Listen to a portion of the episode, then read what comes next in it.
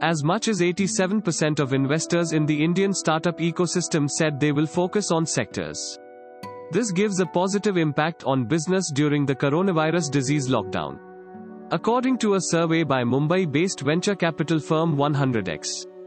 This survey is subscription based commerce, health tech, safety and wellness services, online enabling technologies, software as a service, SaaS, business applications.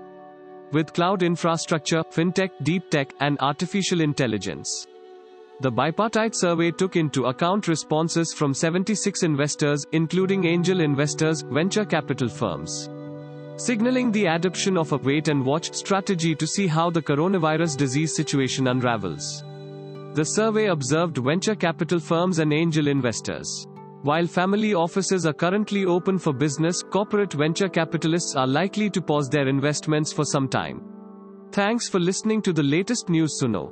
Be sure to visit latestnewssuno.com to join the conversation, access the show notes, and discover our fantastic bonus content. Subscribe to our podcast on Spotify, iTunes, or Google Podcast. अब news सुनो बस 60 second में